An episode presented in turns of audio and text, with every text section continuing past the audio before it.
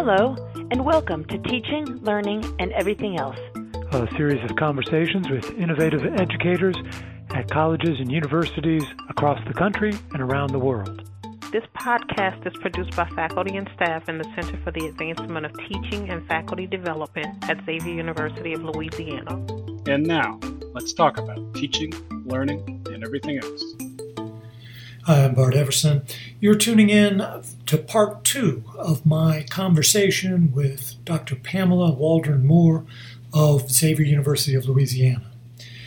Just to recap quickly, in part one, we talked about all these transitions that humanity is facing at a global level, particularly as it relates to the climate crisis and all the attendant changes that are coming along with that.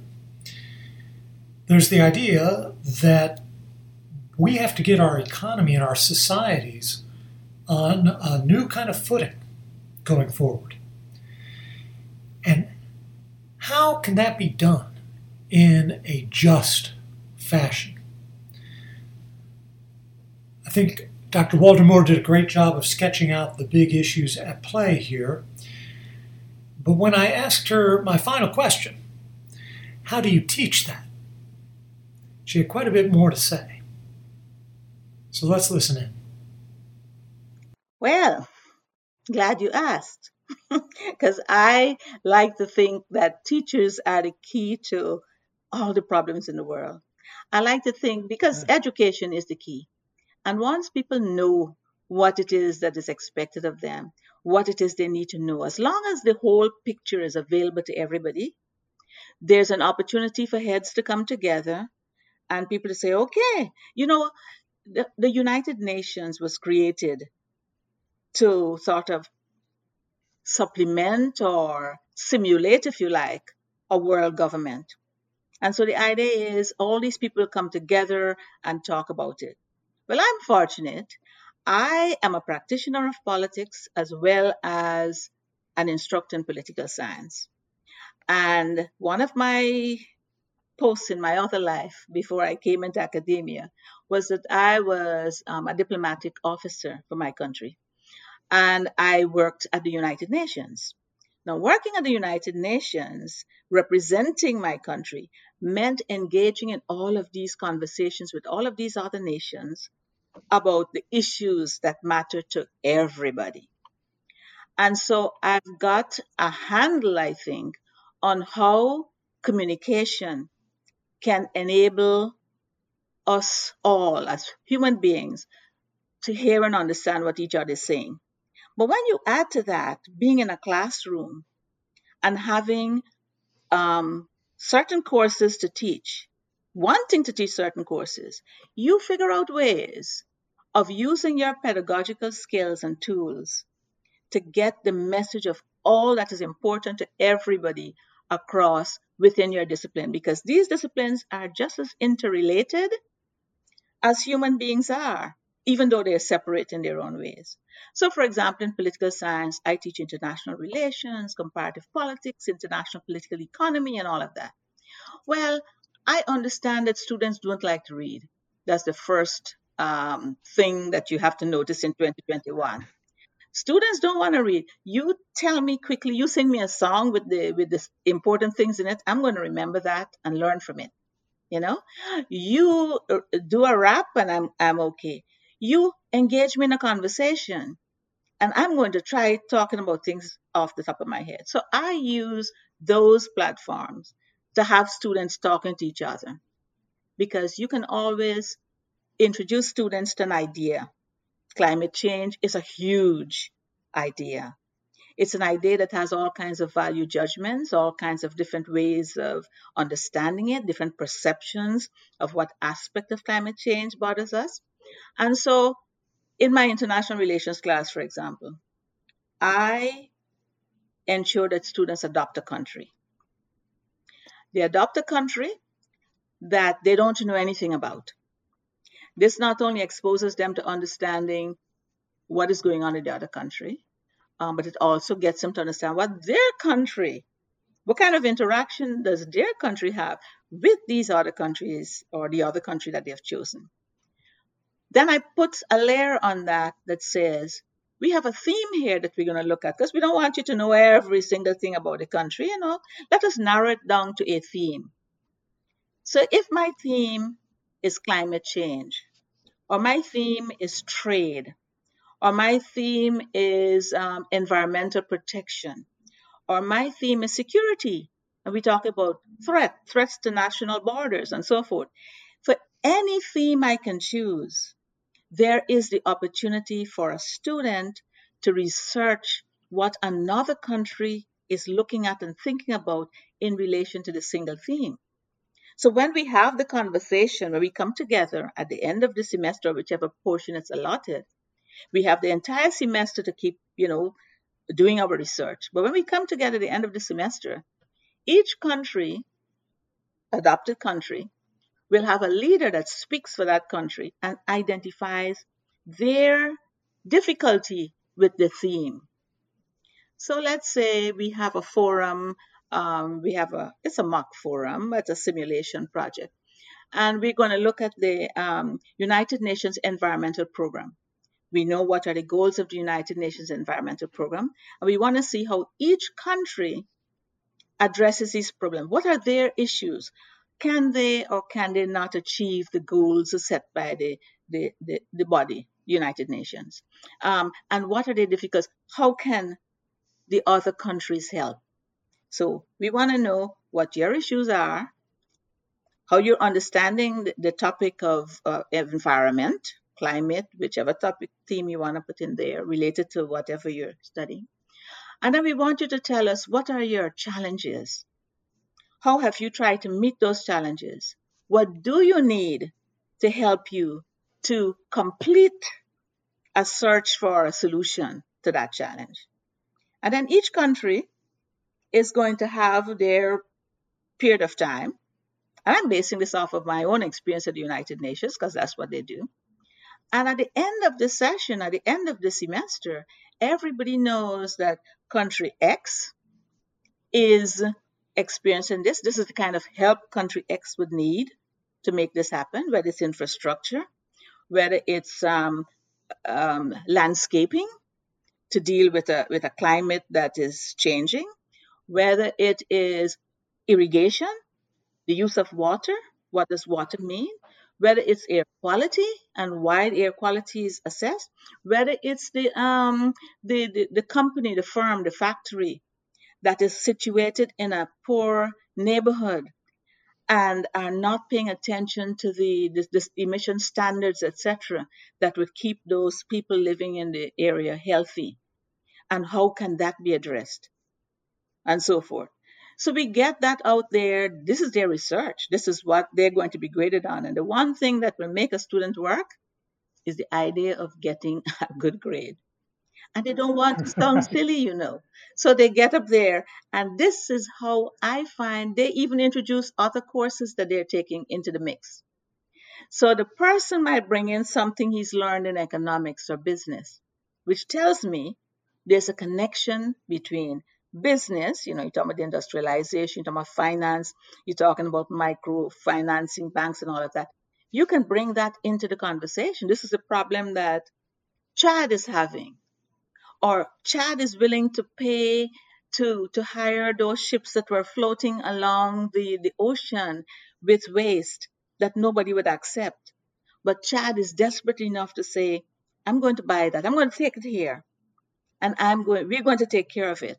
Because we have to find a way to survive. We don't have much else.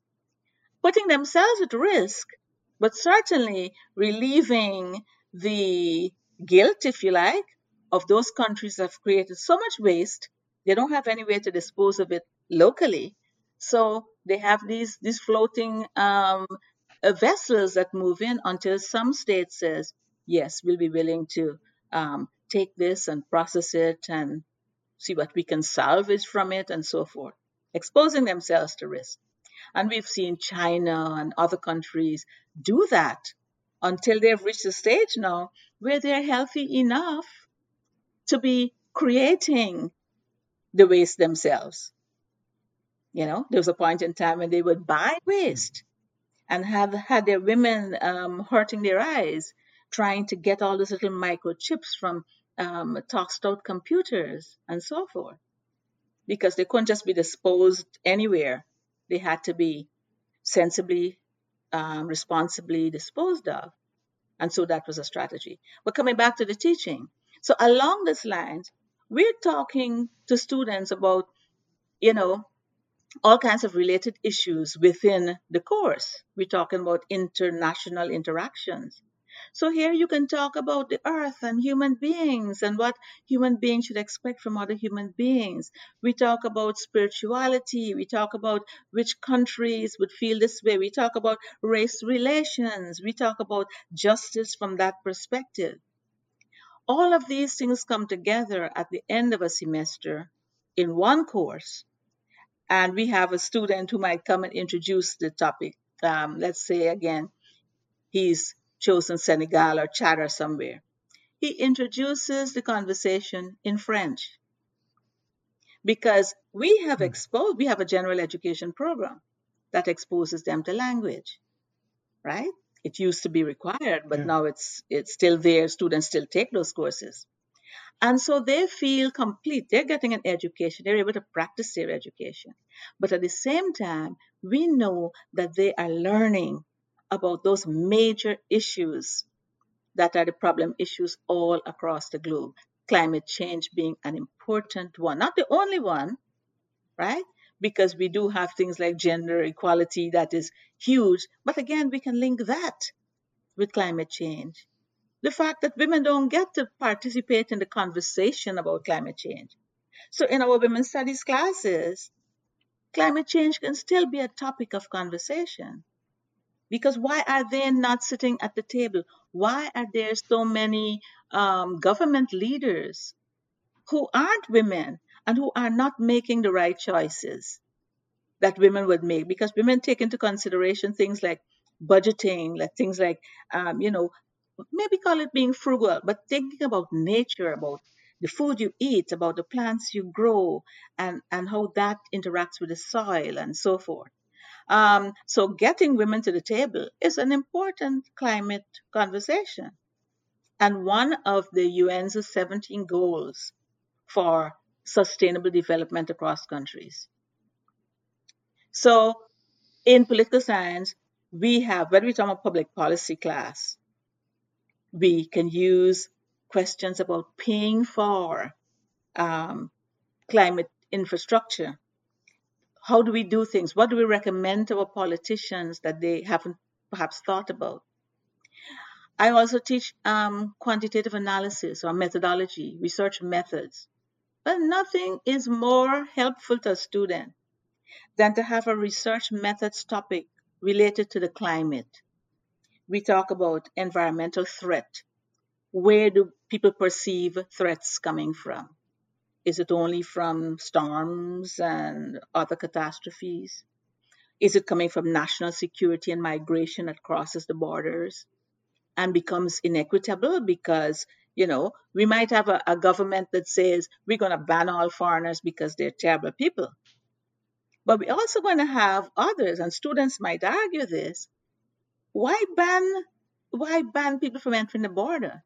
Find other ways to make the security of the border recognize the interaction and change that must come from, you know, other people visiting about the, the, the shared cultures, what they might bring to the conversation might be something we've never thought about.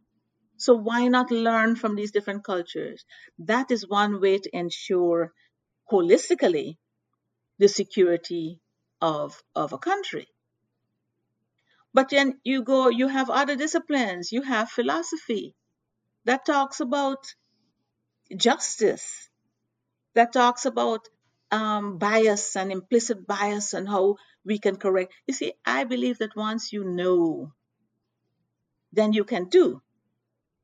And so teaching becomes this, this great education becomes this great program of unlocking the knowledge that people need to have because once they have that knowledge, whether it's about how to address other people using a foreign language, whether it is about mathematics and understanding quantitative literacy, how you can actually make predictions based on on on um, quantitative methodology. I mean, I do it in class all the time. We might come up with the idea that, um, let's say, race, gender, um, class, um, some issue that is salient to the whole thing might have an impact on um, human. These are human behaviors that might change um, ways we think about the climate. How can we introduce policies to our representatives to say to them, okay, you know, if you do such and such and such, this would make a change. I know we looked at, um, recently we looked at um, infant mortality and the, the terrible impact that public health issue was having on um, people's ability to, to service the environment. Because if you have people dying at childbirth, the impact it has on the life of the of the parent and the mother, the ability of people to work, the idea of employment. You talk about um, areas that need infrastructural change. Well, who's going to do it? If you have major healthcare issues that don't render your your populations strong enough, you know, to take certain kinds of action. Um, uh, uh, the COVID environment taught us a whole lot of stuff that can be done in a public health class that relates to the environment. We talk about built community. We talk about the fact that people can't get from um, their homes to their workplaces because they don't have transportation. Why is that just? Why is it possible that people cannot be employed because they can't even get to the place of employment? In a, in a in a catastrophe in a situation like a, a, a global pandemic. All of those things are connected to climate interaction to climate justice to climate change. And they can be incorporated in engineering when we talk about rebuilding spaces in a in a way different from the way they were done before. That's one of the transitions we got to think about. How can we create buildings that can sway in an earthquake hmm. rather than collapse totally. You know, I'm looking at Haiti and trying to figure out why is it 2010 an earthquake and we still have the challenge. Now, the challenge doesn't necessarily come to just rebuilding, but the challenge comes when you look around in an environment where you see so many people who just can't get back on their feet. Now we promote study abroad, again, another teaching platform. Study abroad.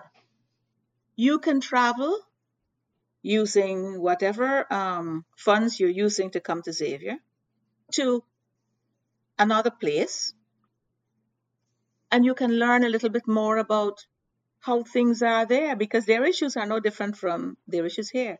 But that understanding creates another opportunity for learning about things that you may not have taken too seriously and learning about this country's contribution to the problem. Not only learning about what another country should be doing, but learning about this, their own country's um, contribution to the problem, helping them to see the world and the integratedness of, of, of, of people and so forth. Um, entrepreneurship, you know, we've all done things the same old way. Well, you know what that transition means? That you have to start thinking of different ways to do things. Social entrepreneurship. We have countries across the globe who have done things in an indigenous way that has then been co opted by others. I'll give you an example. In Ghana, West Africa, there is uh, uh, the cocoa pod that grows almost wild. I mean, it just grows. It's a, it's abundantly found everywhere. The cocoa pods fall to the ground. Now, the, the locals usually eat the cocoa pods. They make tea, they make cocoa, you know, they use it. But they don't use it in a way that allows them to participate in the global marketplace by themselves. All it took was a few entrepreneurs to go in and say, hey, we're going to buy your cocoa, the, the raw material, and then we're going to manufacture it because there's a product that it can make that the whole, everybody in the world loves chocolate. Now, as far as the Ghanaians are concerned, they're going to sell the cocoa. They can't keep it, right? It, it is not, um, it doesn't last forever, but they can get it sold in a period of time. It can be manufactured into this wonderful varieties of, of chocolate. And then guess what? They've earned very little for selling it, but they want to eat it. They want to eat it from a different perspective. So they want to mm-hmm. go now, they have to buy it back to eat it. Now, are they going to pay the same tuppence that they have sold it for? No. They're going to pay a pound. I mean, I'm just speaking in relative terms and so forth. So it again, we're looking at injustice here. We're looking at exploitation. But people are saying, we're not doing anything wrong. They agree to sell it. They agree to sell it because they don't have the same bargaining skills and so forth. And when they do acquire those skills, as anybody in business will tell you, then the pro- another problem arises. The competition between all of the, the developing countries because if you, as Ghana, say, oh, I'm not selling my cocoa pod to you anymore because you make so much more on it than I do, then they say, okay, no problem. We have some other country or two or three other countries just willing to do the same thing, and they will take even less. You know why? Because they're desperate. And then you feel okay i can't say anything because if i say anything i'm going to lose and somebody else will gain. There is no equity in any of this. But the best thing to do is make sure that when we're teaching um, entrepreneurship we talk to people about using what you have. I remember my country was um, made fun of in the caribbean because my prime minister had this thing about I am not going to have television in this country. Right? Because Oh, wow. he said, no, until you folks at home are ready to create your own shows, your own programs, etc. Having television means that uh, we have to buy programs from overseas, and they're happy to sell. They have all kinds of packets. But you know what they're selling to you? They're selling you an American culture or a British culture, whoever you buy from. They're not selling you what is yours. They're selling you their products. And then you lose sight of who you are, what your culture is. You're not, so you, unless you're willing to develop um, programs, classes, exercises, whatever, that your folks are going to learn something from it and use their indigenous culture, their indigenous skills, their tools to create it, then you are not gaining from this exchange. And that is that is um, the approach I take when I teach classes. I give you the tools to do research methodology using statistical software and so forth, but I want you to study them in relation to the, the things that matter to you and your future and what you think your future is going to be. So if you're going to go to grad school, you're probably going to study a different set of stuff. But if you're going to go to law school, you tell me you want to go to law school. So let us look at environmental law. Let us look at the things that environmental lawyers might engage in.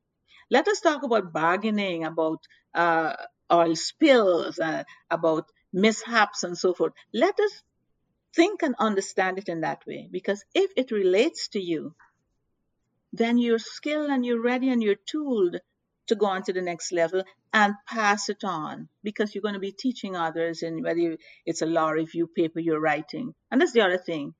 Research, research, research. Publish, publish, publish.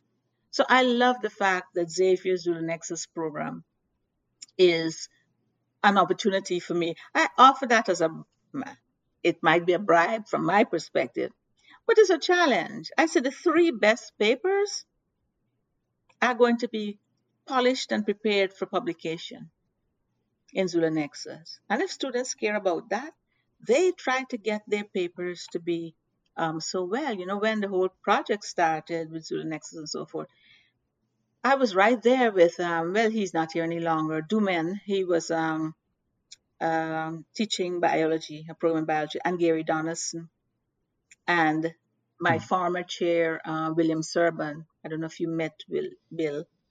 Sure. Yeah. But we, and the only papers that came out in those first few sessions came out of political science. It came out of my research Hmm. methods classes because other classes were just, other um, programs on campus were just not ready to embrace topics that can then be incorporated into that. But it grew to the point where the first conference we attended um, was a confer- an environmental conference in the city. It was the Race, Class, and Justice Project. And they had students from a school in San Francisco. And our students had used, I had used service learning as an opportunity for our students to collect information on the environment. So they went to Agriculture Street, um, the landfill, and interviewed individuals to figure out, you know, what were some of the issues they were facing. The, their topic was environmental threat. How do you perceive threat? You perceive threat if you're from poor communities, if your health, if you recognize health hazard, health hazards um, as part of what the, the communities were giving out. So they discovered things about the landfill that might have been good for the business places in the city, but were unhealthy for the people in low income areas where these houses were built and upheld as oh we're providing housing for these low income communities. But they're on a landfill and most of the toxic waste have been dumped there to fill them up and then they cover them with about two feet of topsoil. And so when the dogs are playing and digging up holes and when the children are playing in the earth and when they're planting and replanting um, vegetables or what have you they felt the strain. One of the things that happened was that Shintech was was um, sued.